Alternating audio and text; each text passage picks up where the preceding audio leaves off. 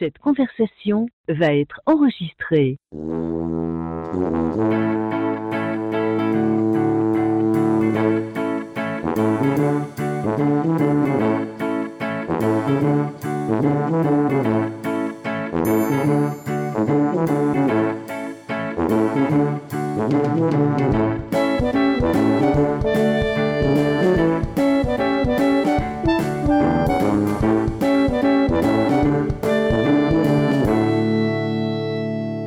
Tout le monde, bienvenue à l'épisode 176 de Player Podcast, votre podcast peu professionnel. Aujourd'hui, je suis un homme comblé. Je suis un homme comblé et j'ai beaucoup de fun parce que c'est hilarant. Les collaborateurs euh, Mike Menard et Fred m'ont talonné pour que j'invite euh, cet invité-là. Et je fais les démarches. On, réussit à, se fixer un, un rendez-vous. Mais tu sais, moi, je suis un gars. J'arrange le monde quand les gens sont très occupés. Je leur dis c'est quand tu veux, à l'heure que tu veux. Donc, on est vendredi midi. On réussit à trouver cette plage horaire qui fait pour nous deux. Mais malheureusement, Mike et Fred devaient travailler. Et je suis très content parce que je vais avoir mon invité pour moi tout seul pour parler avec. Je n'aurai pas mes deux fanboys Microsoft là, pour venir me mettre des bâtons dans les roues. Que là, Mike et Fred sont en train de se mordre les doigts, puis que dans deux minutes, mon téléphone va sonner. Dans le futur, évidemment, pour me dire on n'est pas des fanboys. Sans plus tarder, je vous présente mon invité, Emar MTL, qu'on peut suivre sur Twitter. Ça va bien, Emar? Ça va très très bien, heureux d'être là. Ouais, ton vrai nom, c'est Emar Aizaizia. Azaisia, ouais, ouais c'est ça. Exact. Parfait. Emar, tu es originaire euh, de France, tu es résident du Québec?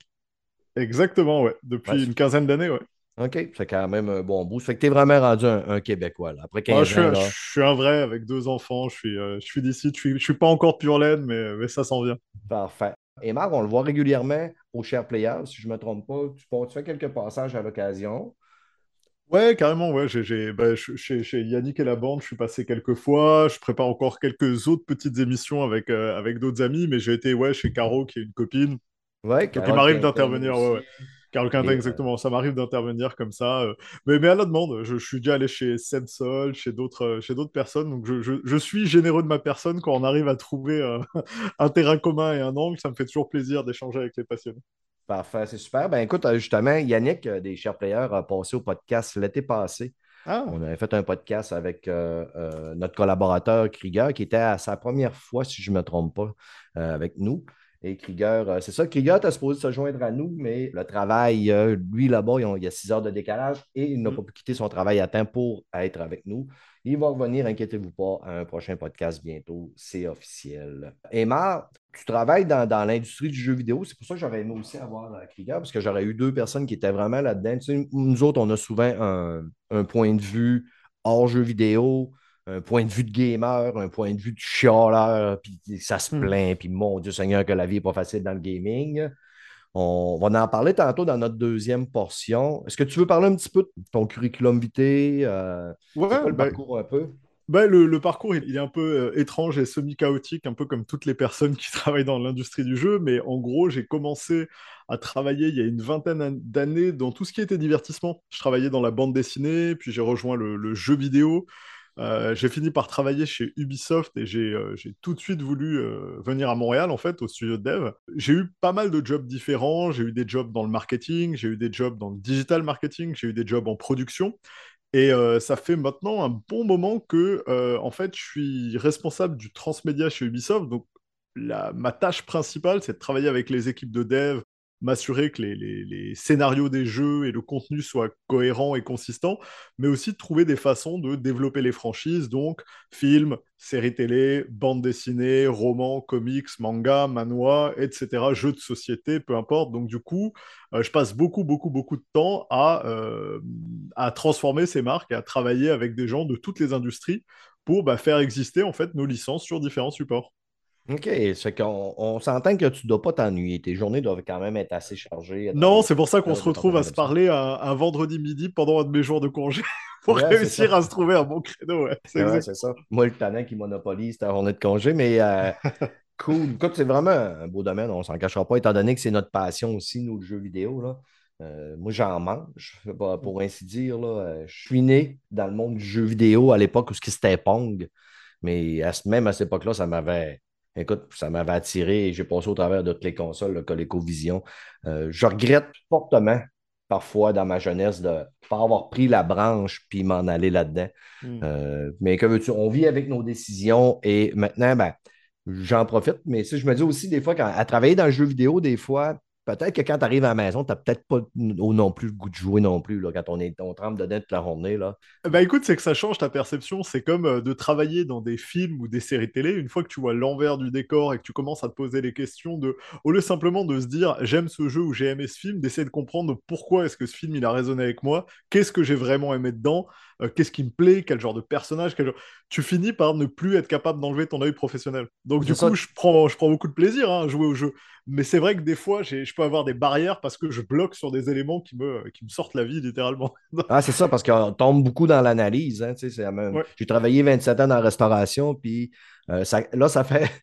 ça fait un bout là, que, tu sais, euh, puis même encore là, ça m'arrive régulièrement d'être assis dans un restaurant puis voir tout ce qui se passe, puis, tu sais, voir une serveuse que je dis, oh mon Dieu, elle fait, des voyages à, vide, elle maximise pas son temps, puis tout. Fait que on vient avec un œil euh, un petit peu plus critique quand c'est notre domaine. Hein? Fait que j'imagine qu'à jouer, on se dit, ah, mais ça, on aurait peut-être fait ça différemment, ou ça, c'est du génie. Ça fait que cool. Ça fait que, Emma, pour pas euh, faire un podcast, habituellement, on, défonce tout le temps l'heure et demie, mais là, on va essayer de rester dans l'heure. On va aller parler de euh, films et séries. OK.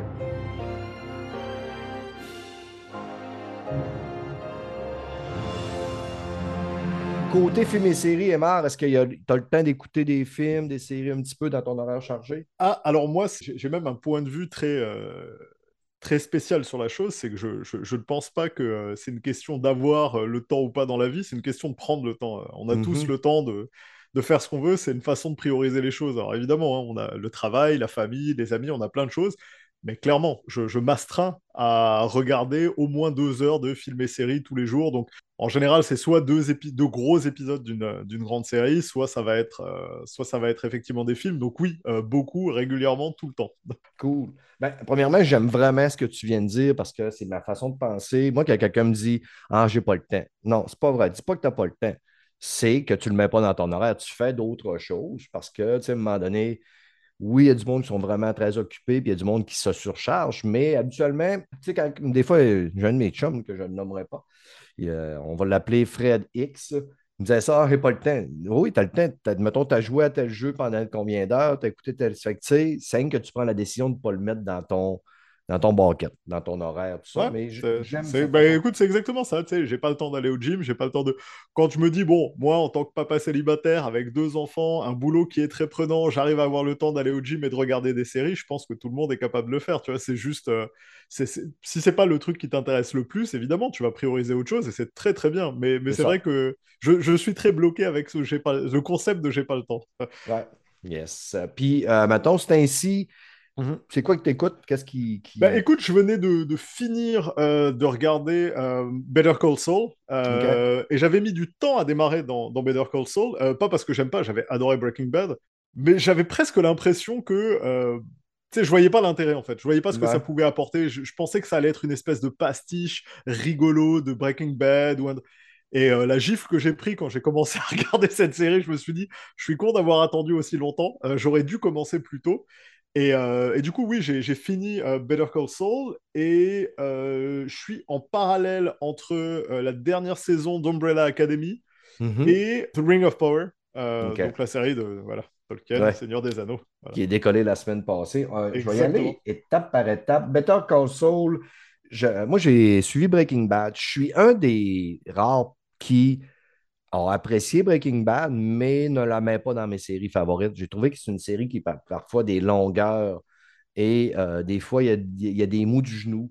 Je suis quelqu'un qui a plus de misère aussi avec. Euh, voyons comment il s'appelle le jeune euh, qui, faisait équipe avec le, professeur qui faisait de la merde, là, Jesse. Ouais. Ouais, j'avais un petit peu plus de misère avec Jesse. J'ai de la misère un peu avec l'acteur.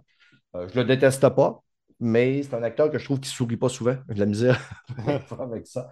Et euh, j'avais écouté le premier épisode de Better Call Saul, puis je ne trouvais pas ça pas si pire, mais ce que j'avais peur, c'est que ça soit un petit peu dans la même lignée que Breaking Bad. Bah écoute, ça traite de choses très différentes. En fait, c'est beaucoup plus une série judiciaire et juridique. euh, et donc, elle attaque un angle très, très, très différent en étant assez satirique sur, euh, sur la façon dont le système américain fonctionne. Mais en même temps, les... en termes de réalisation, de facture, il y a la, la même qualité photographique, il y a... mais il y a aussi effectivement le même rythme. C'est-à-dire que c'est aussi une série avec des, des, des shots très Des longs, avec exactement avec des prises de vue extrêmement lentes, avec des, euh, euh, des beauty shots sur des éléments de décor, tu sais, où tu vas avoir Ouais, un hyper ouais. focus sur, Mhm. euh, sur un insecte et puis euh, sans musique, avec le, le, le bruit du désert. Donc, c'est effectivement un rythme très particulier de série. Et, et si un des problèmes que tu as avec euh, Breaking Bad, c'est le rythme, tu ne vas pas t'y retrouver non plus dans Better Call Saul. En revanche, le- les thématiques sont très différentes. Ça, c'est un peu surprenant. OK. Parce que j'arrête pas d'en entendre parler en bien de cette série-là. Mm. Encore cette semaine sur un autre podcast, quelqu'un en parlait encore. Puis moi, je suis un gars hyper curieux, là, puis j'aime pas rater de quoi qui est, que tout le monde, tu sais, qui est bon, là, puis que, tu sais, j'arrête pas d'entendre dire c'est bon, c'est bon. Tu sais, je me dis, je manque quelque chose, je vais sûrement y redonner une deuxième chance. Euh, honnêtement, j'ai même pas donné une chance, là. J'ai écouté, mettons, je pense, euh, le trois quarts du premier épisode, euh, v'là peut-être trois ans, là. Fait que euh, je vais le mettre euh, dans mon, euh, dans mon chose. Habituellement, Charles Rotten Tomato, là, je ne l'ai pas fait pour. parce que moi, et mort, on a décollé quand même rapidement. Mais quand je l'écouterai, je vous sortirai ça pour les auditeurs, le Rotten de Better Call Saul. Et évidemment, je veux ton avis sur Ring of Power parce que là, Ah. la semaine passée, sur notre épisode, nous autres, on a, moi puis Mike, on a été à l'attaque euh, des blaireaux qui n'arrêtaient pas de décrier que la série, euh, c'était pas bon, puis que les gens qui sont allés voter, puis ça, écoute, ça scorait 37% sur Rotten. On était découragés. C'est quoi ton avis, Emma? Bah, écoute, j'ai, ouais, il y, a- il y a carrément du, du, du review bombing au point que les, les, les reviews ont été désactivées. Donc, on est quand même Mhm. dans un truc où il y a beaucoup de choses qui se mélangent et euh, la partie qui est triste et sur laquelle on peut très facilement se mettre d'accord, c'est euh, l'attitude d'une partie euh, de personnes qui se sont euh, énervées contre Ring of Power sur l'angle de euh, bah, en fait du côté euh, inclusif de la série et qui ont Mhm. littéralement fait des descentes d'organes tellement ils supportaient pas que dans un monde dans lequel il y avait des elfes, des dragons, des nains et des magiciens, il puisse y avoir des personnes de couleur. Donc euh, écoute, à part les emmerder et rien en avoir à foutre de leur avis, ceux-là, j'ai pas grand-chose à dire. Je dirais que les deux premiers épisodes, ils ont fait 25 millions de views et que ça a été la série la plus vue de tous les temps et que ça a calmé tout le monde dès le départ. Maintenant, ce qui m'attriste, c'est que ce point-là finisse par presque cristalliser les débats au point de plus parler de la série, de ses qualités, de ses défauts, et que finalement, soit elle devient intouchable parce que justement, elle a fait un effort de représentation et c'est bien, soit euh, on a le petit retour, moi j'en ai vu d'autres qui, sous couvert de dire non, c'est pas vraiment ça le problème, mais Tolkien se retournerait dans sa tombe, Tolkien serait triste de ces angles-là. Tu te dis, bah écoute, je, je sais pas à quel point tu connais ou tu connais mal Tolkien, mais euh, d'une part, prendre comme référent un petit vieux qui fumait la pipe de Oxford il y a 80 ans, c'est Ah ouais. peut-être pas adapté à, euh, à notre non. époque. En revanche, les thématiques dont il a traité l'union de tous les peuples et de toutes les races du monde contre le mal absolu, je pense qu'il y a quelque chose là-dedans qui est quand même beaucoup plus inclusif que les commentaires que certains font. Après, sur le traitement, ben là, c'est compliqué parce que tu as les hyper nerds de Tolkien qui vont pleurer que c'est pas tout à fait une vraie adaptation du Silmarillion, que les persos sont pas représentés comme ils devraient l'être, Gil-galad, etc. C'est pas très juste, c'est pas très fair. Et je me rappelle de ces mêmes gars quand euh, la trilogie de Peter Jackson était sortie qui te faisait la même chose, qui te Ah disait ouais. mais normalement c'est pas Arwen, c'est Glorfindel, euh, il n'y a jamais eu d'elfe au gouffre de Helm, il n'y a pas de... T'as envie de dire, mais arrêtez de bouder votre plaisir. De un, c'est une adaptation. Donc effectivement, l'objectif n'est pas de retranscrire exactement le bouquin. De deux, euh, Amazon n'a pas les droits sur euh, tous les livres et tous les thèmes. Donc ils sont obligés de broder et d'inventer. Moi, ce que je regarde dans cette série, c'est pas de me dire est-ce que c'est exactement fidèle, parce que euh, une des critiques a été on s'ennuie, c'est un peu lent, donc c'est pas fidèle. J'ai envie de dire, bah, je sais pas si vous avez lu le Silmarillion et Contes et légendes d'Ilachevée, mais alors dans la famille chiant, euh, on se place quand même super super bien. Il y a quand même une raison pour laquelle c'est le Seigneur des Anneaux qui est cartonné et pas euh, le, le matériel qui a permis en fait de créer l'univers, mais qui n'était pas destiné à devenir un livre ou quelque chose d'intéressant. Donc du coup, je trouve que la série, c'est une belle adaptation mélangée de l'univers et des thématiques qui plaisaient à Tolkien et du visuel d'un Peter Jackson. Je Mhm. trouve qu'on a un beau mélange de ces deux éléments-là avec les qualités et les dé- défauts ben, en fait, de, de ces deux auteurs. C'est-à-dire que on a quelque chose de très lisse et visuellement de super belle facture. Franchement, j'ai jamais vu ça sur une série autant de budget. Euh, euh, je me fais plaisir. Hein. Tu, as une télé OLED compatible HDR, euh, t'en prends, mais plein la tête. quoi. C'est assez ahurissant le budget qu'ils ont. Les yeux nous saignent quasiment. ah, mais écoute, honnêtement, ça n'a pas de sens. quoi. C'est vraiment, vraiment assez incroyable. Mm. Mais comme dans du Tolkien ou comme dans du Peter Jackson, c'est assez lent. Les éléments mettent du temps à se mettre en place. Il n'y a pas 10 000 trucs qui arrivent toutes les 5 secondes. En fait, c'est sais, c'est presque une série, je pense même pas presque, c'est une série qui est un peu en décalage avec les séries modernes sur lesquelles euh, on a quand même beaucoup plus de rythme, beaucoup plus de drama, de tension. Donc forcément, il y a la comparaison euh, inévitable avec Game of Thrones et ses spin-offs qui arrivent dedans, dans lesquels euh, tu as des twists toutes les cinq minutes, tu as un mort, une trahison, quelqu'un à poil, il est tout le temps en train de se passer un truc. Là, on est, on n'est pas, on est, c'est, honnêtement, c'est pas de la dark fantasy, c'est pas, c'est vraiment quelque chose de plus, de plus calme, de plus posé, de plus doux sans avoir pris la gifle de ma vie en me disant waouh, cette série est incroyable. Enfin, on est, pour moi, je ne suis pas encore dans mes, dans mes chouchous de vieux, de type euh, euh, The Shield, Six Feet Under, euh, peu importe, Les Sopranos, des grandes, grandes séries où dès deux, trois épisodes, tu te dis Ah ouais, ok, là je suis dans un truc, The Wire. Là, on est dans un truc où je sens que c'est une série où je vais prendre du plaisir. À date, j'ai pris beaucoup de plaisir sur le premier épisode. J'attends de voir comment ça va se développer mais et, visuellement c'est incroyable. Je suis d'accord sur l'aspect narratif où on est dans quelque chose de très lent, où il se passe pas nécessairement énormément de choses, mais moi ça m'a pas gêné. En tant que spectateur, j'ai plutôt pris du plaisir. Tu sais, moi, en plus, moi là, j'ai vu les trois, les trois films, ben, les six films de mm Jackson, et euh, j'ai jamais lu les livres. J'avais commencé à l'époque quand j'étais bien jeune, puis euh, je n'avais pas euh, continué, mais fait que j'ai pas de référence des livres, fait que je m'en tape un peu j'écoute la série et je me laisse porter par le moment parce que, comme on, on l'a dit, c'est super beau.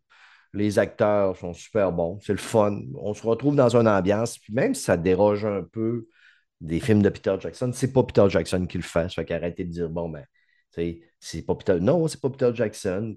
moi, je savoure mon moment. Je trouve que, est-ce qu'on donne un petit peu trop, plus d'attention présentement, puis on le vit dans le gaming, on le vit dans tout. Là, présentement, est-ce qu'on donne plus d'attention au monde qui chiale?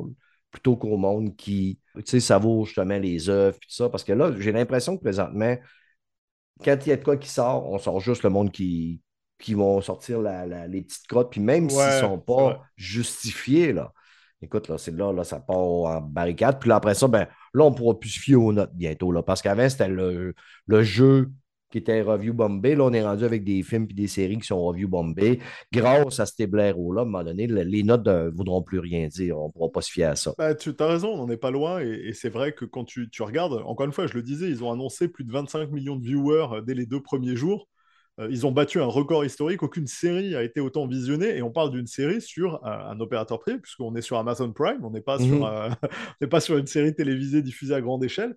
Je trouve la performance assez impressionnante. Ça en dit long quand même sur les attentes. Et je, pense que globalement, il y a quand même l'air d'avoir pas mal de gens qui sont satisfaits et qui sont à, à l'écoute et qui ont envie de savoir vers où l'histoire va nous amener, comment est-ce qu'on va la développer, etc.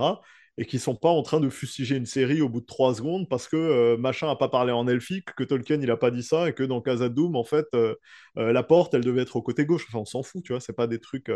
Faut, faut pas jouer sa vie sur des trucs là ou alors tu tu vas passer beaucoup de temps à être déçu en fait et à râler sur les internets. Mais c'est une occupation, hein. ça peut. Au lieu de regarder des séries, euh, c'est ça. Nous, notre passe-temps, c'est écouter des films, des séries, jouer à des jeux vidéo. Il y a du monde, c'est râler. Dire bon, mais sur quoi je peux chialer aujourd'hui là? Parce que là, là, ça les rend heureux de gratter le bobo, trouver qu'est-ce qui marche pas plutôt que trouver qu'est-ce qui fonctionne. Mais malheureusement. Puis, tu sais, je le dis souvent au travers de mes auditeurs. Puis, des fois, ça me dérange pas de perdre des auditeurs. Là.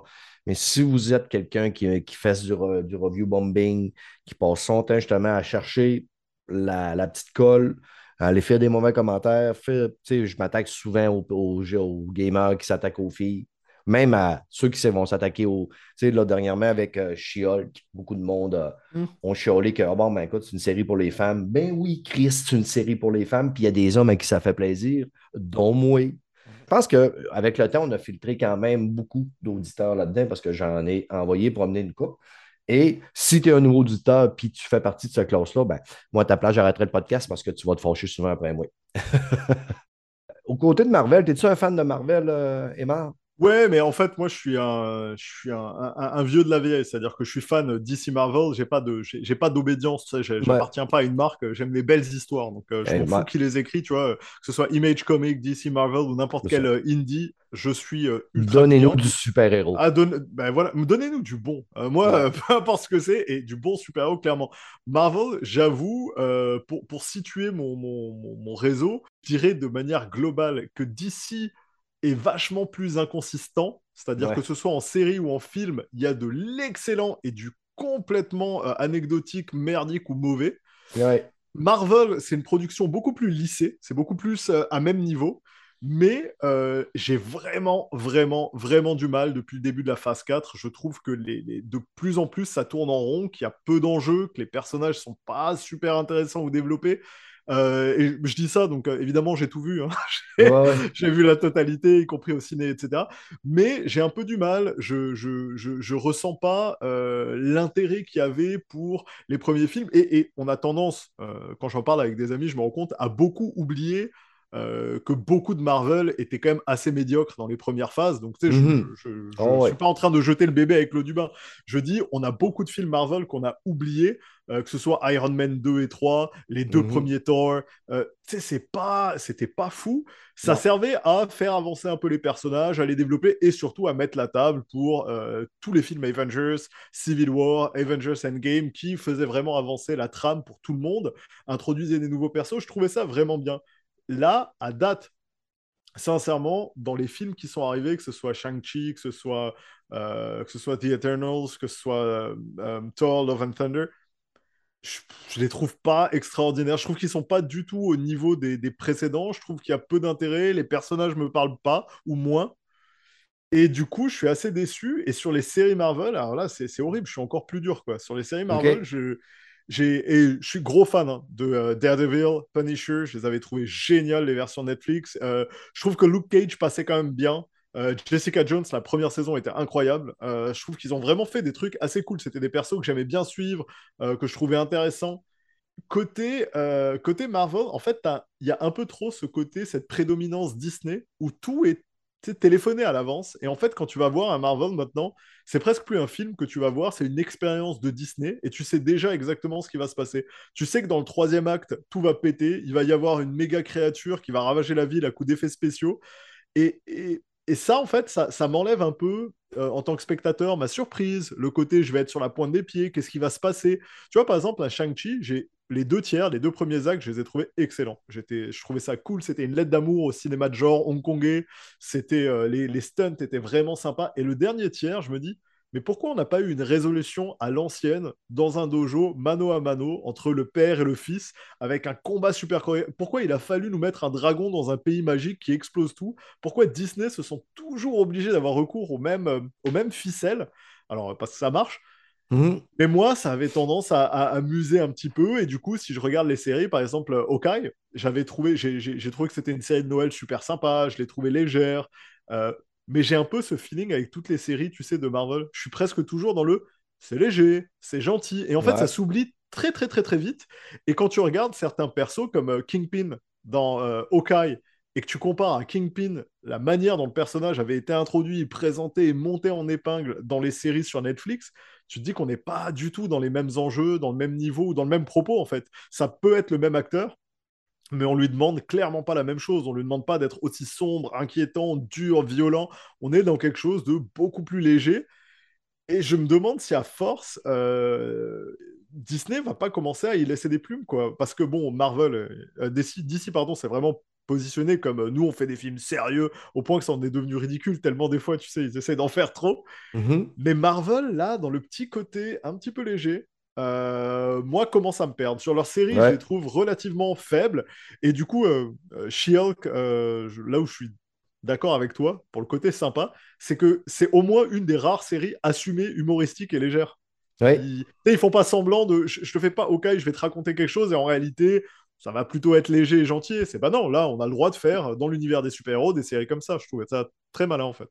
Ouais, ben, je te suis quand même beaucoup au niveau de euh, ce que tu amènes parce que c'est vrai que la, la phase présentement dans laquelle on est est beaucoup plus. On tire vraiment beaucoup sur l'humour. beaucoup, tu sais, on sent le Disney, là. J'écoutais euh, Thor Love and Thunder pour une deuxième fois hier pour, parce que je n'avais pas vraiment trippé sur mon expérience au cinéma et je voulais me rassurer. Puis je voyais beaucoup le Disney, là, dans un des premiers combats sur la planète quand Thor. euh, il, tu il brise, en tout cas, je ne sais pas Oh, si tu ouais. l'as vu. Je l'ai, je l'ai. Alors, je vais, je, vais, je vais tout de suite poser la table. Je vais te dire, malheureusement, je l'ai vu. ouais. OK, c'est ça. Fait que, tu je voyais là, même les mopettes, là, à un moment donné, qu'elles sont dans les, les genres de buggy, là, style moto Mhm. un peu. Là. Je vais tellement, ouais, bordel, c'est des mopettes. Là. Euh, on- je voyais vraiment la grosse, grosse comédie, encore une fois. Euh, au niveau, je me, tu ça- je me rappelle que quand je suis sorti du dernier Spider-Man, je tellement, ouais, j'ai passé un bon moment, mais Chris, c'est pas, c'est pas le film mémorable que je vais me rappeler le plus. Euh, le seul film dans les derniers temps que Mhm. j'ai j'ai- vraiment plus trippé, Doctor Stranger est venu, est venu beaucoup plus me chercher. Shang-Chi, moi j'étais un gros fan de Shang-Chi quand j'étais un jeune homme, j'achetais des bandes dessinées. Un peu déçu. Des fois, tu sais, dans le film ou dans la série, je trouve, je suis capable de sortir du bon, mais en même temps, je suis capable de dire, ouais, mais ça, mon, mon Dieu, que c'était moyen. C'est comme dans le dernier tard hier, tu sais, je me disais, il y a des moments que j'ai plus apprécié que quand j'étais au cinéma. Le contexte aussi, probablement, a aidé. Mais encore là, j'ai trouvé que l'humour a tombé à plat régulièrement. Là, c'était. OK. j'ai- j'ai j'ai été le voir avec les enfants au ciné quand il est sorti, et celui-là, c'est effectivement la réflexion qu'ils m'ont fait, c'est-à-dire euh, 10 ans et 7 ans, en sortant du cinéma, ils disent Ah, Papa, Marvel, ils essayent vraiment de faire des films rigolos, en fait. hein. Donc Ouais, euh, ah ouais. voilà, c'est-à-dire qu'à 10 ans, tu as déjà compris, ou 7 ans, tu as déjà compris le, le positionnement, mais là où euh, le premier Thor, je l'avais trouvé vraiment euh, complètement à oublier, le second, c'était encore pire. Moi, Thor Ragnarok, je l'avais trouvé absolument génial. J'avais trouvé qu'il était drôle, qu'il s'inscrivait dans cette espèce de côté très pop années 70 en termes de visuel. Finalement, le duo avec euh, Hulk marchait super bien. Et puis, Mm. euh, il y, y avait quand même, il y avait de la tension, il y avait du drama, comment ils se sont retrouvés exilés là, comment est-ce que Hulk, on va le ramener? Hulk qui est resté en Hulk et qui a chassé Banner pendant des années. Il y avait des éléments, tu sais, on avait de la tragédie, de la comédie, et le narratif faisait avancer les personnages. Les personnages ne rentrent pas dans le film comme ils ressortent du film. Ils sont vraiment complètement changés. Et c'était intéressant, on expliquait aussi pourquoi Hulk n'était pas là à un moment donné sur Terre. Donc en fait, on amenait non seulement des réponses, mais on amenait, je trouve, du contenu. Et on le faisait avec humour, de manière complètement déjantée, en prenant le personnage euh, à contre-courant. Hum, Le problème de Love and Thunder, c'est que c'est vraiment le 1.5. On a Bah, décidé ouais. de faire exactement la même chose. Donc la surprise, elle, elle fonctionne pas. Pour les vannes et les blagues, je suis d'accord avec toi, elles tombent à plat, mais plus que régulièrement. quoi. Autant précédemment, je pense que les trois quarts faisaient mouche avec la majorité des personnes. Autant là, c'est l'inverse. Les trois quarts tombent complètement à plat. Le film a aucun enjeu. Le perso de Christian Bale est expédié. Il est introduit aussi vite qu'il repart. La plupart des personnages sont anecdotiques et n'ont ont zéro développement. Euh, Thor, on le réduit à un bouffon. C'est-à-dire que Ah ouais. on passe du moment où, où a- on avait une tendresse pour son côté un peu bourrin euh, dans le précédent à là, il est complètement stupide. C'est un perso qui est juste Ouais. Ah, ridiculisé c'est- du début à la fin du c'est- film. Ces gros gens comme devant, comment que dans ce film-là, tout le long, tout ce que, on dirait que tout ce qu'il fait, c'est, c'est de dire écoute, je vais être un stand-up tout le long, tout le long, tout le long, tout le long, tout le Mm. long. Dans... Il n'y a aucun côté noir comme on avait justement dans Ragnarok. Il y avait une belle balance avec la sœur, Oui. avec, euh, tu sais, il perdait son Avec œil, l'actrice, exactement, c'est ça. perd son père. Euh, vers la fin, ben, Asgard est détruit. Il a plus Mais- confiance en lui, il a pas. Alors que là, on n'est pas du tout là-dedans, quoi. Euh, Là, dans celui-là, là, écoute, là, c'est. c'est- Puis, puis même le perso de Jane est tellement sous-exploité. On avait quand même, tu sais, tout le délire de, de, la série en bande dessinée dans lequel justement euh, Jane apprend qu'elle a un cancer et en fait le fait d'être Thor la, la sauve, mais que momentanément. Et quand elle redevient humaine, son cancer s'aggrave. Il y avait tout un truc, une balance à jouer là-dessus. Et là, je trouve encore une fois, c'est super facile, c'est assez expédié. J'ai, En fait, honnêtement, il y avait du potentiel à aller chercher du drama. Valkyrie, et... mais, euh, elle est là, Ah elle n'est ouais. pas là dans le film, euh, ça change rien.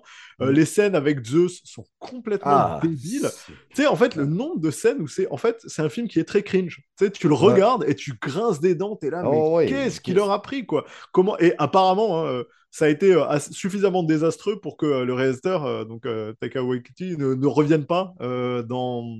en réalisation. Sur, Ben, euh, chez, euh, je- je- honnêtement, je déteste pas Taika Waititi, puis tu sais, je l'avais aimé sur Ragnarok, j'ai aimé Mais son film euh, qu'il a fait avec, Sur, euh, avec, Euh, avec le, euh, oui, c'est un truc avec Lapin Rabbit, je sais plus quoi. Oui, ouais, Love and Rabbit. Love and Rabbit qui était, ouais, qui était vraiment très bien. Super, mais écoute, je trouve qu'il a scrappé carrément parce que si on me donne, on me demande, on me donne le choix d'écouter Thor 2, même Thor 3 versus, mettons, celui-là. C'est sûr que Love and Thunder, je ne le réécouterai plus jamais, jamais, jamais. Ah, mais je suis, je, suis, probablement comme toi. effectivement, ça, ça, sent le film dans lequel le réalisateur n'avait pas nécessairement envie d'être là. Et euh, il l'a fait parce qu'il avait un contrat avec euh, Marvel, ça payait bien, et puis voilà, il passe à autre chose. Donc tu sens qu'il l'a mm. survolé, qu'il c'est pas, c'est pas réellement dedans. Pour lui, c'était juste le fun d'être sur un plateau et de rigoler. Puis euh, après, il y a eu en plus, en petit bonus, la petite polémique sur laquelle il regarde des effets spéciaux, tu sais, pour je sais plus quelle scène, il y a une petite capsule qui sort où il est en train de regarder des effets spéciaux avec l'actrice qui joue Valkyrie, et il se moque des effets spéciaux et de l'inconsistance de certaines lumières dans certaines scènes, et il en rigole en mode regarde comme c'est nul. T'es là, mais mm. man, c'est ton film et c'est tes équipes. Enfin, je veux dire, tu, craches sur ton propre film. Je trouve ça chien de pas défendre les gars qui sont derrière. Et quand on sait les conditions dans lesquelles Marvel font travailler les studios de FX, mais tu devrais avoir honte plutôt qu'autre chose, quoi. Donc je, je trouvais qu'en plus le manque d'élégance au moment du lancement a pas aidé non plus à avoir de la sympathie pour, euh, pour le film, en fait, tout simplement. Ouais. Pour ce qui s'en vient, je suis un petit peu curieux. Autant que, comme on, disait tantôt, mhm. on, est quand même gâté, c'est ainsi. Je prends qu'est-ce qu'on a. J'essaie de ne pas trop avoir des grosses attentes. On, s'attend que Daredevil va, revenir. C'est ma crainte parce que Daredevil, c'est la série que j'ai le plus aimé sur Netflix dans les séries mm. Marvel. J'ai eu un petit peu de misère avec euh, Jessica, Jessica, Jones. parce que, ouais. parce que moi, j'ai toujours eu de la misère avec le drama dans ma vie. Là. Hmm. Ah ouais, ben là. Euh, de la misère avec ses émotions. Donc, quand on est dans le drama continuel. Et il était dur. Honnêtement, la première série, je l'ai trouvé. Enfin, la première saison de Jessica Jones, je l'ai trouvé vraiment dur d'un point de vue psychologique. Elle fait. Euh, tu sais, t'es vidé, quoi. Tu, tu sors de ah cette série, euh, ça t'a fait mal, quoi. C'est, La deuxième saison avec sa mère, J'avais voilà. de me mettre un crayon d'un œil des bouts, là. C'était intense, et, mais tu sais, j'ai aimé Fisk, justement. Ah, il est Vincent Donofrio est génial dans son rôle. Ça me fait craindre un petit peu qu'est-ce qui, peut arriver dans la suite, parce qu'on l'a vu mm. aussi justement dans Hawkeye. Qui, tu sentais que bon, ben, ça va peut-être aller ailleurs. On a vu Daredevil, euh, Matt euh, Murdock qui était dans Spider-Man. On sait qu'on va le voir, Matt Murdock, dans She-Hulk. Oui, en Daredevil Yellow, hein, c'est ça. C'est ça. C'est sûr qu'on ne pourra pas, on reviendra pas dans le côté aussi sombre qu'on l'a vécu du côté Netflix. Mais en même temps, s'il vous plaît, n'en faites pas des clowns. Ben, en fait, pour moi, c'est ça le truc qui est difficile, c'est que si je prends l'univers Marvel, quand t'aimes les comics, il y a tellement de héros disponibles mm-hmm. que de prendre des héros qui sont réputés ou qui ont eu des runs qui étaient très durs, euh, Daredevil avec euh, Born Again et toute la série euh, de, Mark de Miller, pardon, Frank Miller, elle est absolument hallucinante et ça définit le personnage. Le Punisher, euh, c'est souvent euh, Bendis ou d'autres qui, ont, qui ont pas mal défini le Punisher moderne et c'est dur. Du coup, tu te dis, mais ne prenez pas un, des comics qui sont 18 euh, plus extrêmement durs pour en faire des séries Disney pour toute la famille. Je veux dire, vous avez largement de quoi faire dans votre catalogue pour prendre des trucs et les adapter parce que je trouve que ce serait vraiment une trahison du personnage. Là, sans jouer le fan extrémiste, je donnerais sa chance hein, au truc, je, serais, je, serais, ravi de le voir. Mais tu vois, par exemple, euh, euh, Moon Knight, euh, série aussi vite arrivée qu'oubliée. Je... Alors que pour moi, en fait, c'est marrant le nombre de séries comme Falcon et le Soldat de l'hiver. le nombre de séries que j'ai, qui, enfin Captain America, pardon, le Soldat de l'hiver, mais avec Falcon, qui, qui pour moi sont des super acteurs des personnages que j'adore. Tu sais, sur le papier, il y a tout. Je, je suis fait pour la série, je suis prêt pour la série, je me mets dedans. Et en fait, je regarde la série et je l'ai oublié une fois qu'elle est finie. C'est tellement il n'y a mhm. pas d'enjeu, il n'y a rien qui s'est passé. Je suis bon, bah ok, c'était pas si intéressant, aussi marquant que ça. Et pour Moon Knight, c'est un perso que j'aime beaucoup, mais qui est complètement barge, sur lequel tu as, tu as, la latitude de faire des trucs euh, assez forts. J'ai trouvé que la série est très assez attendue et consensuelle. Il n'y avait mhm. pas de trucs très foufou. Euh, il y avait une belle performance d'acting et encore une fois, un acteur euh, merveilleux. Ils ont un acteur fantastique dedans. Mais que ce soit la réal, que ce soit le j'ai trouvé ça assez facile. Je trouvais ça assez oubliable. Moi, j'ai trouvé que la fin était décevante. En plus de Moon Knight, j'avais des ah gros... J'avais quand même des belles attentes. Je dirais pas des grosses attentes parce que je connaissais pas le héros, mhm. mais j'avais des belles attentes avec le trailer de ce qu'on avait vu puisque j'avais été lire sur Internet. Et le premier épisode, je me disais, OK, on, on, tient de quoi, on tient de quoi? Puis à un moment donné, je me disais, on tient de quoi, mais on tient la même affaire. Il n'y a comme pas d'évolution. là. Et amenez-moi ailleurs, faites-moi voir des, des, combats, faites-moi. Mais à un moment donné, c'est beau qui ne se souviennent plus puis qui changent. Mais. Euh... T'as pas mal raison. Le premier épisode est probablement le meilleur. En fait. Ouais, c'est ça. Il te hook bien. Il, joue sur les enjeux sans rien te montrer. Et plus tu vois en fait Moon Knight avec d'ailleurs un CG euh, franchement euh, pas glorieux quoi.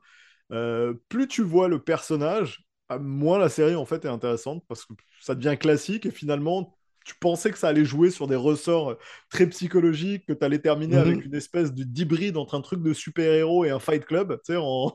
et c'est pas du tout ça, quoi. C'est pas du tout ce que ça livre. Et d'ailleurs, le perso qui est introduit tout à la fin de la série en teasing, euh, une des multiples personnalités du, personnage, ah. bah, en fait, c'est le plus barge et le plus violent de tous. Tu te dis, bah, ça, c'est dommage de ne pas l'avoir eu pendant la première saison, ça aurait hooké pas mal de monde. Ouais, exactement. Je sais pas si, tu sais, à un moment donné, ils vont avoir un revirement de situation, mais encore là, c'est justement, c'est Disney.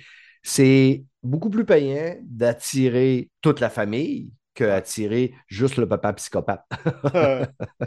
fait que, d'après moi, il essaie de, à trop vouloir faire plaisir à tout le monde. souvent, ils vont ils vont faire plaisir à. Ils vont, ils vont, pas, ils vont, ils vont peut-être perdre ceux qui, qui payent l'abonnement à Disney Plus, ben, justement. Là. Je, je, suis d'accord avec toi et c'est ma crainte, de manière globale, pour résumer, c'est ma crainte sur Marvel. C'est le fait d'être en pilote automatique. J'ai de plus en plus l'impression que les séries comme les films sont écrits avec un tableau Excel et qu'on sait à l'avance tout ce qui va se passer. On se fait très peu surprendre et, euh, et on va pas dans des directions euh, inattendues. Et là où, tu vois, euh, au moins Netflix a eu ce mérite en lançant les séries de super-héros d'avoir fait des choses très très différentes. Euh, quand tu es sur du Luke Cage, tu as une super belle mise en avant de la culture de Harlem, le Bronx, la musique noire. C'était vraiment vraiment cool et ça avait une identité qui était très forte. Daredevil avait rien à voir avec Punisher qui, jouait sur d'autres ressorts. et Jessica Jones, encore une fois, qui était traumatisant pour plein de raisons. Je connais plein de personnes qui ont arrêté alors qu'ils regardent des trucs plus durs, tellement psychologiquement c'est dur mais je trouve ça cool que ça puisse exister, tu vois. Même si ça plaît pas à tout le monde, je préfère qu'au moins les, les, les, héros, les histoires peuvent être traités avec des angles différents. Là où Netflix, j'ai l'impression que tu regardes 50... Euh, Netflix, euh, Disney+, pardon, justement, j'ai l'impression que tu regardes 50 séries ou 50 films, et 50 fois, tu as la même impression en sortant. Tu sais, j'ai vu la même chose, en fait. Et ça formate un peu le goût des gens, et ouais, j'ai tendance à trouver ça un peu dommage. J'espère qu'ils vont quand même... Euh, tu sais, qu'ils vont réagir face à... bah, aux autres et à toute la proposition qu'on a à côté ou en face. Quoi il y a quelques années, on, disait Kevin Feige, c'est ce qui s'en va. Euh, il nous sort tout le long, de la, surtout la fin, euh, Endgame, tout ça. Mm. Euh, John Favreau est dans le décor.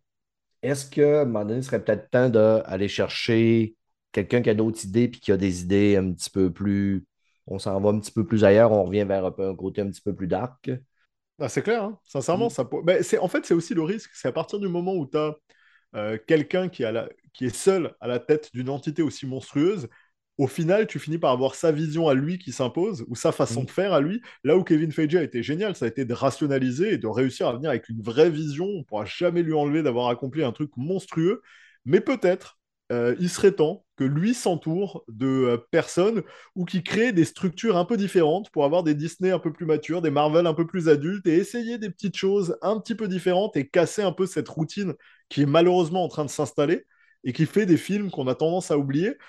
C'est ce qui est dur, c'est que dans ces métiers-là, euh, il y a tellement d'argent en jeu, Disney investit tellement, c'est tellement cher que ils font tout pour minimiser le risque et donc bah, plus le temps avance, plus ils se réfugient dans des choses dont ils sont certains que ça va marcher.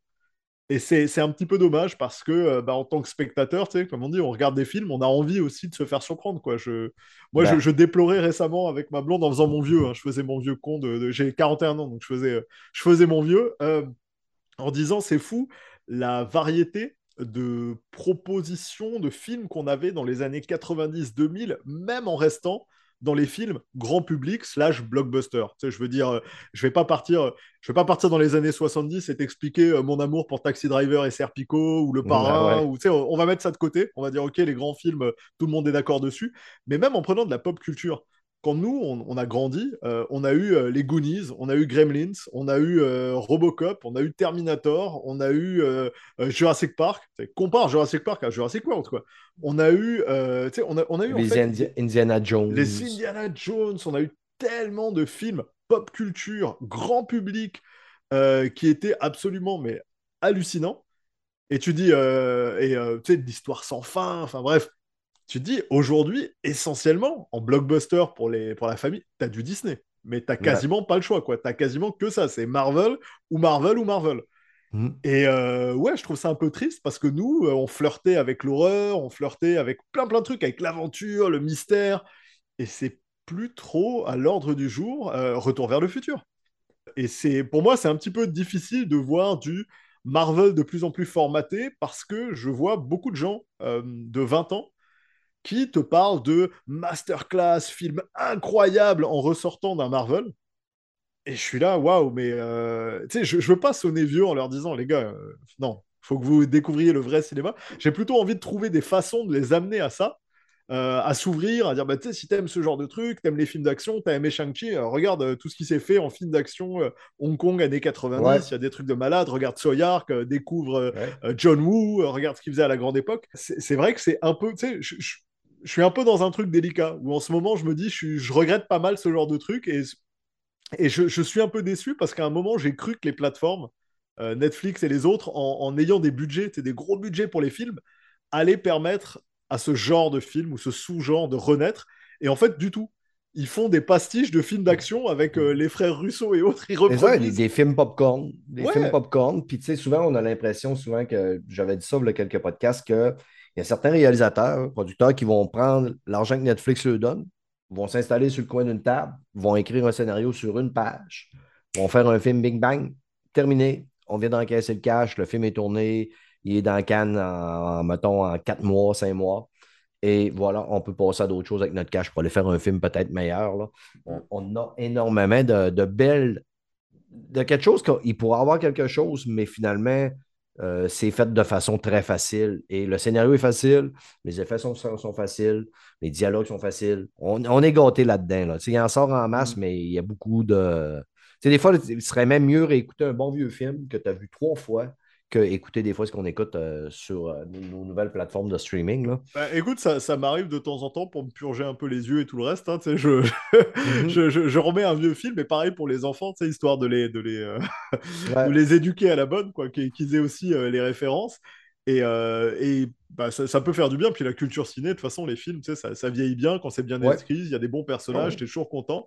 Mais c'est vrai que ce serait agréable de les voir faire autre chose. On, on, a quand même heureusement, tu sais, je ne dresse pas un portrait euh, complètement, absolument apocalyptique. Il y a, encore il y a des pépites. Ah Récemment, j'ai fait chier la planète entière pour aller voir et, ou pour acheter, parce que ici, il est déjà sorti en, Blu-ray. Euh, euh, Everything Everywhere All at Once, qui est une petite merveille absolue de multivers. Et puis, si tu veux te demander comment on fait un film touchant, émouvant, drôle, fou, incroyable et inventif sur le multivers, c'est pas vers Marvel qu'il faut se tourner, hein, c'est vers A24, un petit éditeur indépendant, et c'est là tu vas avoir un film exceptionnel. Et on a aussi, heureusement, des, bons gars comme Denis Villeneuve qui euh, s'attaquent à des licences monstrueuses comme Blade Runner et Dune et qui arrivent encore à faire des films, euh, tu sais, à très gros budget qui ont des trucs à dire, quoi. Donc euh, ça fait quand même plaisir.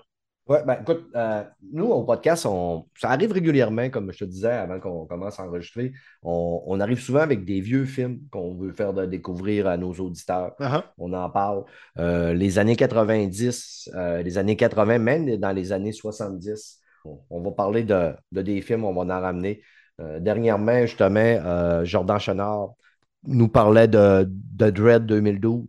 En ah passant, les amis, après que Jordan l'ait euh, conseillé, je l'ai écouté. Parce qu'à cet épisode-là, on avait parlé de Dread 2012 et on avait parlé du dernier film de Stallone, pas le pacificateur, mais euh, le Samaritain. Et j'ai écouté Dread One Shot. J'ai tripé sur ce film-là. J'ai dit, mon Dieu, comment ça se fait que je n'avais pas écouté ce film-là? J'ai vraiment... C'est un film qui est très, très, très bien vieilli en passant. Euh, laissez-vous aller, les amis, si vous aimez l'action. Puis le Samaritain, en deux shots, j'ai pas encore été capable de le finir avec le Stallone. J'ai trouvé ça difficile un peu. Mais... Bah, écoute, le, Dread ouais, de 2012, bah, pour le coup, j'ai eu la chance de travailler sur quelques projets en fait, de séries animées euh, avec Adi Shankar, qui était le producteur, qui a aussi produit la série animée euh, Castlevania sur, euh, mhm. sur Netflix. Son, ouais, son Dread, il est absolument dingue et c'est vraiment cool qu'il ait réussi à récupérer la licence et en faire un truc mais ultra fidèle aux comics on se retrouve avec un acteur qui, tu parlais de Stallone, contrairement avec Stallone dans son Dread, a pas fait un truc coloré, euh, édulcoré pour la famille. euh, dans lequel il enlève le casque. Là, on a, le, on a droit à un personnage qui, qui le garde pendant tout le long, qui lâche des one-liners euh, sortis des années 90. Et c'est un scénar à la, au film d'action indonésien absolument génial, The Red. C'est exactement la même chose. C'est on attaque une tour, on monte dedans, on déglingue tout le monde sur tous les étages et on en prend plein la tête. T'en ressors, c'est génial. C'est ça, très, très, très bien fait. Euh, que on, le recommande. Les amis, juste pour clore la, portion euh, film et série, je vais vous faire un petit suivi sur mon écoute de She-Hulk.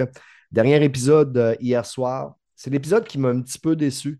Vous êtes habitué que j'arrête pas d'encenser, que je suis en amour avec cette grande femme verte-là, qu'elle m'excite au plus haut point, que je cherche depuis ce temps-là sur les applications de rencontre des femmes en vert et j'en ai trouvé aucune jusqu'à date.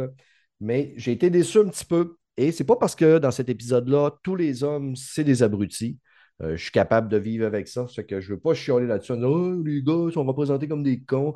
Parce que oui, la plupart des gars, souvent, sont des cons, surtout quand euh, ils essayent de cruiser une femme. Mais ce que j'ai trouvé, j'ai trouvé ça dommage parce que j'ai trouvé que le casting des personnages masculins était mauvais.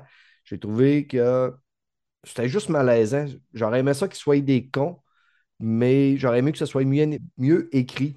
Euh, je dis souvent que cette série-là, je la trouve bien écrite, mais là-dedans, hier, c'est mon épisode qui, qui, l'épisode qui était mou du genou un petit peu. J'ai quand même aimé. Euh, vous allez voir, vous allez peut-être pas. Là, quand vous allez l'écouter, ça va faire presque une semaine que c'est sorti. Ça fait que je souhaite que vous l'ayez écouté. Notre ami Wong a euh, rencontré une jeune demoiselle un peu sa brosse sur le party. Et euh, au début, je n'étais pas sûr. Je me disais, ah ouais, c'est encore ça, c'est moyen. Mais à la fin de la, série, là, à la fin de l'épisode, je suis tombé en amour avec elle et je souhaite ardemment que Wong ait une copine. Je pense qu'elle pourra apporter un plus euh, à ce show-là. J'espère qu'on va en avoir plus. Tu suis-tu un peu chez? Non, et justement, il y a un truc que, que, tu as dit qui me faisait beaucoup rigoler, qui était euh, le, le, personnage de Wong, qui est en fait le personnage emblématique de la phase 4. Et je pense que tu as tout dit quand tu as dit ça. C'est-à-dire que Nick Fury était le personnage liant mhm. des premières phases, à savoir on a un, agent secret, manipulateur, badass, qui ment, triche, trahit, mais pour le bien commun et tout. Et donc tu voyais déjà l'angle et tout ce que ça présupposé. Et là, on a Wong, le comic relief de tous les films Marvel, qui se pointe d'un univers à l'autre pour balancer des jokes et faire des conneries. Ouais, ouais. Ça situe très bien, tu sais, comment est-ce que Marvel voilà, veut aller et comment il lit leurs films versus comment il le faisait euh, il y a quelques années. Quoi. Oh, ouais, c'est ça. C'est, il, est présentement, il est le point central pas mal. On mhm. travaille dans le multivers. Lui, il peut se promener pas mal avec son anneau. Puis. Euh, ses petites passe-passe avec ses doigts. fait que, en tout cas, on verra si la prochaine épisode va réussir à à me ramener vers des meilleurs sentiments. Mais euh, je ne suis pas en train de chialer, je vous rassure. Les amis, on va aller parler euh, de jeux vidéo.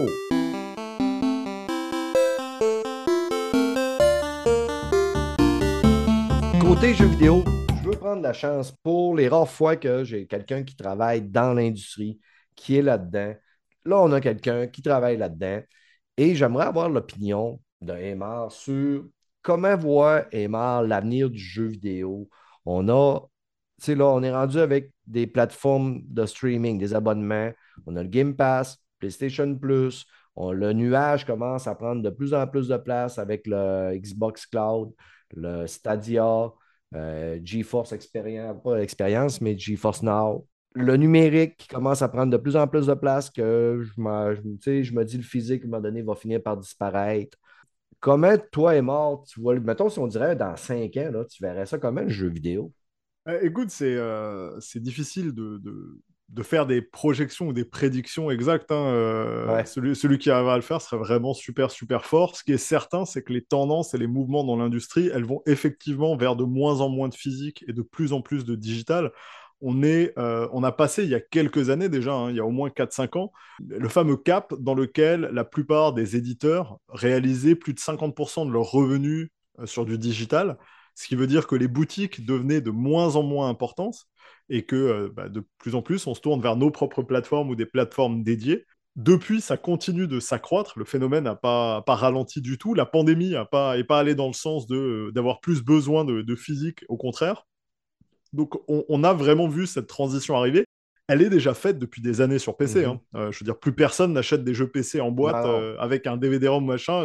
Donc ça fait des années et des années. Donc euh, à tous les Nostradamus d'Internet et du jeu vidéo qui nous prédisent la fin du monde le jour où il y aura plus de disques, On va dire, écoute, regarde ce qui se passe sur Steam, fais un benchmark, puis tu te rendras compte que euh, dans le monde du PC, ça fait des années et des années qu'on vit sans disque physique et on s'en porte pas plus mal.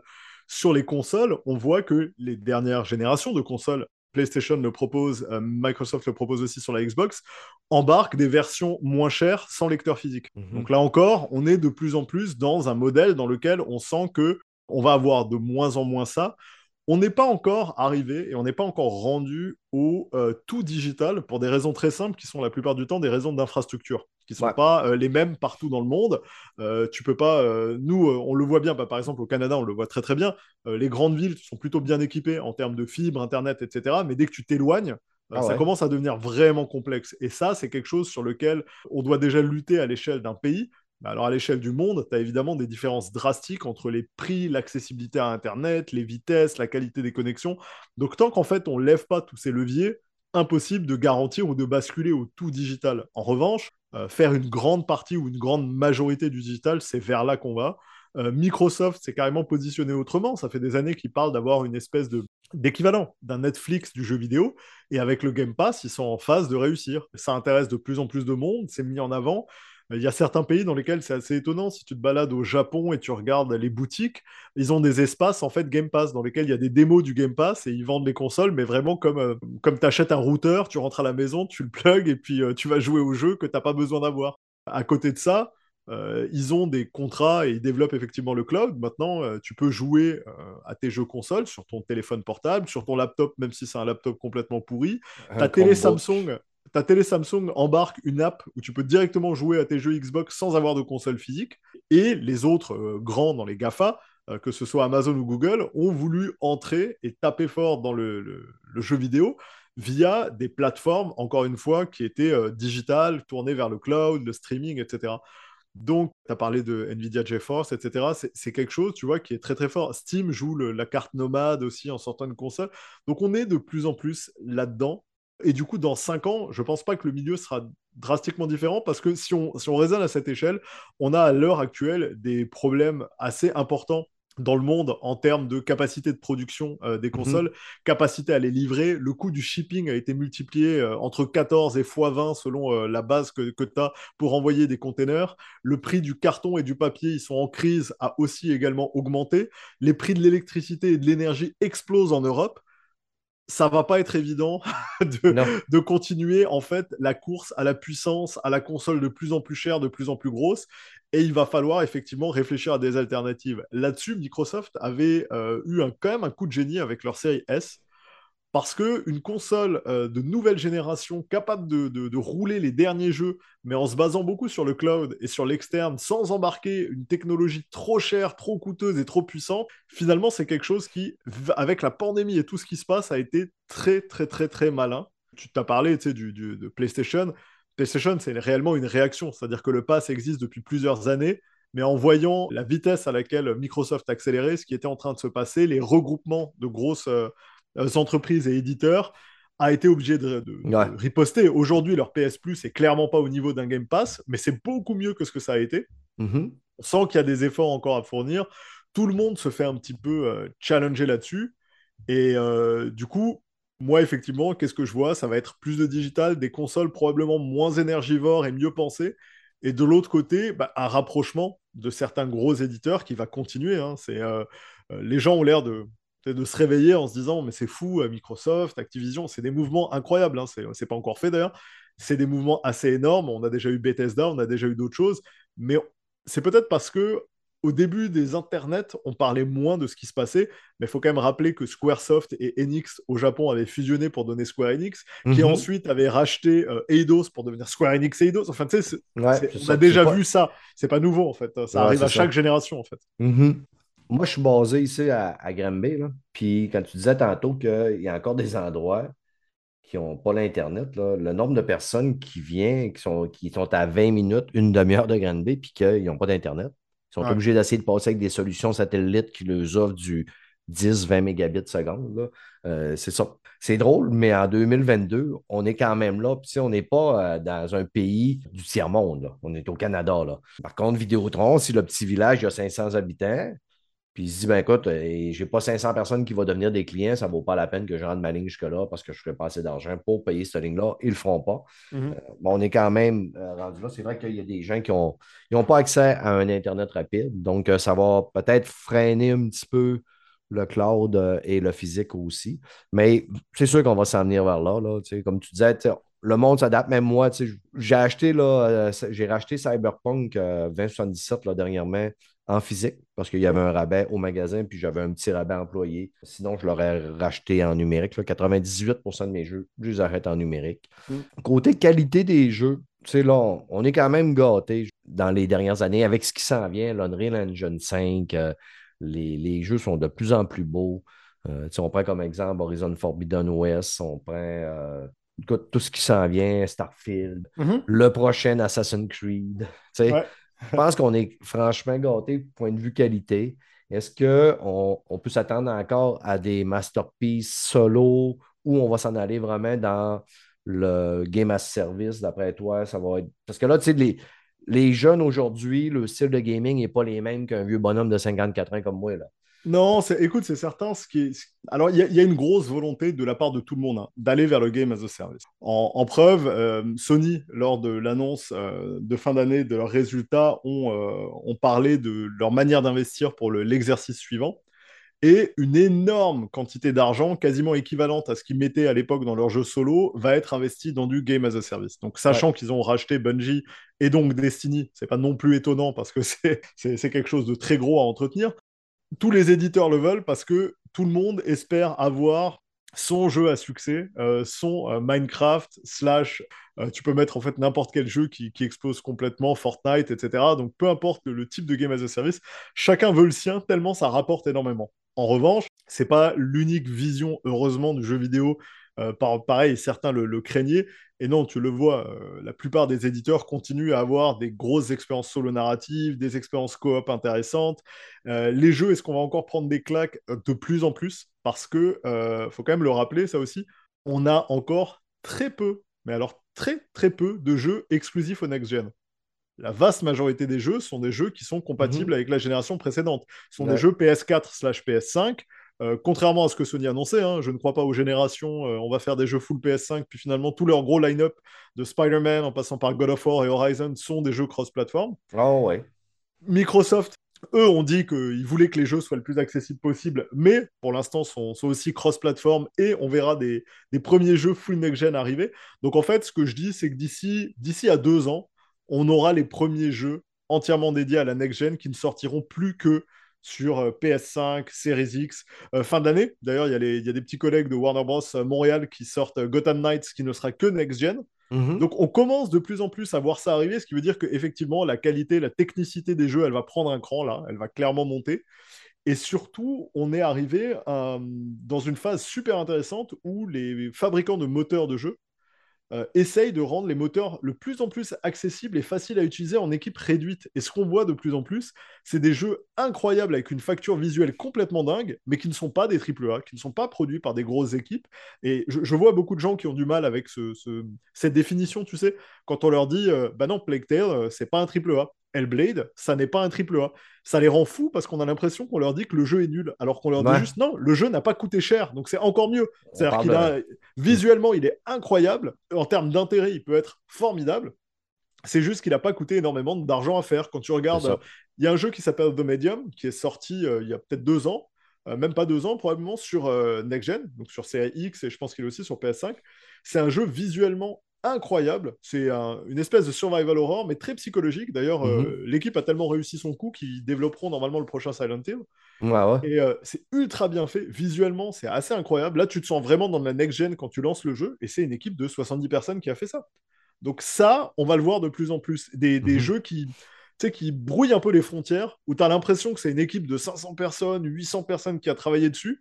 En fait, non, ça va être un studio de 50, 60 mhm. personnes qui ont réussi grâce aux engins. Donc, euh, je pense qu'on n'a pas fini d'en prendre plein les yeux, en fait. Ouais, puis l'indie commence à, prendre beaucoup de place aussi. Les gens découvrent. Puis même moi, j'étais un gars qui était réfractaire aux jeux indépendants. Pour moi, dans ma tête, avant, un jeu indépendant, c'était un jeu en 8, pixels, 8 bits, 16 pixels. Euh, puis là, à un moment donné, puis même, je me suis rendu compte que OK, tu sais, j'ai joué à Ori euh, and the Ah oui. Forest. J'ai quand même tâté beaucoup de l'indépendant dernièrement. Des fois, je tâte, je joue pas longtemps, je dis OK, celui-là n'est pas pour moi, mais des fois, je fais des super belles découvertes. Euh, par contre, là, on commence à avoir des jeux indépendants qui nous sortent des petites pépites comme Timesia, que j'ai viens de Ah oui. Ouais. Euh, on a des belles pépites du côté du jeu indépendant. Ça fait que je suis d'accord avec toi qu'on on risque d'avoir des belles découvertes de des petits studios, des fois, qui sont capables de nous sortir euh, quand même des jeux très amusants. On arrive dans l'heure, et euh, je veux pas, parce qu'on va se le dire, il, fait, après, il doit faire quasiment 30 dehors en cette, fin, euh, cette mi-septembre qui arrive. On va aller profiter du soleil un peu. Avant de terminer, qu'est-ce qu'un jeu que tu conseilles à nos auditeurs, puis le jeu que tu attends? Ton prochain jeu, tu dis, là, mettons, je sais pas, moi, d'ici un an, un an et demi, là, le jeu que tu dis, Ah, ouh, Lui, oh, euh, ah, c'est bien. hâte de voir ça. Parce que tu m'as mis l'échelle un an et demi. Un an et demi. Euh, j'en avais parlé, on me disait ah, avant la fin de l'année, je disais bah, God of War, je vais être classique, je vais pas faire de surprise, mais j'ai quand même Ouais. adoré le premier, donc j'attends vraiment celui-là. Si on parle un an et demi, ah bah c'est Starfield. C'est, euh, Ok. y a- y a- Là, il n'y a même pas de discussion. Tu me, tu me vends le- la fantaisie d'un jeu par Bethesda, donc un, un Elder Scroll-like dans l'espace, euh, je suis client. Donc moi, tout de suite, j'ai euh, pour la richesse et les possibilités que ça ouvre, c'est c'est vraiment ce jeu-là. Et en jeu que je pourrais conseiller récemment, écoute, il y, en a, y, en- il y en a pas mal. Des fois, je fais des jeux en décalage. En ce Mhm. moment, moi, je suis sur euh, Kena sur PlayStation 5, Mhm. qui est pareil, fait par un petit studio et tout, mais qui, euh, qui est un petit jeu euh, adorable et qui passe tout seul. Pour les trucs plus sérieux, j'ai, euh, il y a Xenoblade Chronicle 3 sur Switch pour les amateurs Mhm. de RPG qui... Voilà, ça va tenir jusqu'à Noël facile- Ouais, facilement. Donc, euh, il y, a- il y y a vraiment de quoi faire. Mais, mais non, c'est vrai qu'en ce moment, on a, on a quand même une belle période. On rigolait là-dessus. de- Il y a beaucoup de jeux qui décalent parce que c'est compliqué de sortir des jeux. Mais euh, la fin de l'année, on, a quand même, euh, on a quand même pas mal de choses à se mettre sous la dent. Donc, euh, le, le gros dans les prochaines semaines, ouais, c'est God of War pour moi, c'est sûr. C'est ça. Mais de manière, ceux qui pleurent, qui disent qu'ils n'ont rien à jouer, c'est un site, là, parce qu'il ne saura rien, tout est retardé, il n'y a rien à jouer. Viens me parler, mon blaireau. Tu vas voir que si on s'installe, moi et toi, puis que je commence à te poser des questions, c'est sûr, moi, t'en trouver des jeux à jouer. C'est officiel. Là. On va dire, tu joues à ça, tu joues à ça, puis à un moment donné, tu vas dire non, pas jouer à ça, ben, il va dire arrête de pleurer, puis va jouer à ça. Il y en a plein, plein, plein, plein, plein, plein, plein. Hey, Emma, je te remercie infiniment, mon ami. Tu es un invité de prestige. Ça a été un épisode savoureux, peut-être le meilleur de toute l'histoire de Player. Écoute, ta générosité euh, est vraiment très appréciée, mon chum. Ah, moi, ça m'a fait vraiment plaisir. Comme je te dis, dès qu'on fait des belles rencontres, qu'on a envie d'échanger avec des passionnés, c'est vraiment toujours un plaisir. Ça a été euh, très, très agréable et une très belle rencontre pour moi aussi. Parfait. Puis c'est sûr que Mike et Fred vont me dire Stéphane, il faut que tu réinvites Emma. On veut en faire On- un avec on- lui. On se refera ça, c'est promis. C'est ça. À un moment donné, là, euh, c'est sûr que je vais revenir cogner à ta porte, puis je vais dire là, les petits gars, ils veulent jaser avec toi, ils t'aiment trop. Écoute, que, euh, on, se fera ça avec plaisir. Parfait, t'es bien fin. Puis euh, pour nos auditeurs, euh, j'ai une grosse semaine d'enregistrement. On avait aujourd'hui avec Emma. Demain, j'enregistre avec Amy, notre nouvelle collaboratrice. Puis on va avoir deux Twitchers invités qu'Amy a ramassé sur Twitter. Donc, euh, je- ça va être des belles découvertes. Je ne les connais pas. Vous savez que je ne vois pas souvent sur Twitch, mais je suis content de rencontrer des jeunes demoiselles intéressantes. Vous me connaissez. Les, puis si la personne que c'est le premier podcast, ben, allez en écouter d'autres. Mais juste pour vous dire, notre podcast, on est rendu à 176. Il est juste bon depuis les trois derniers. Fait que, euh, allez pas trop loin. Fait que, merci Emma. Bonne journée. Merci à toi. Merci. Bye, ciao.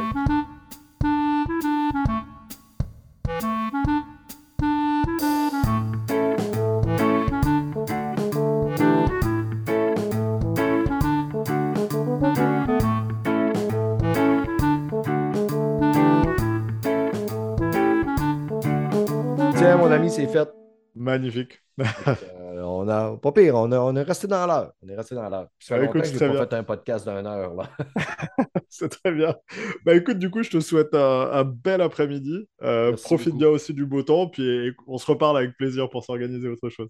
Parfait. Ben, écoute, euh, je te souhaite un- une belle fin d'été, une belle automne, du beau succès qui s'en vient dans votre compagnie puis euh, dans ce qui, tous vos beaux projets, mon chum. Ouais, on prépare pas mal de choses.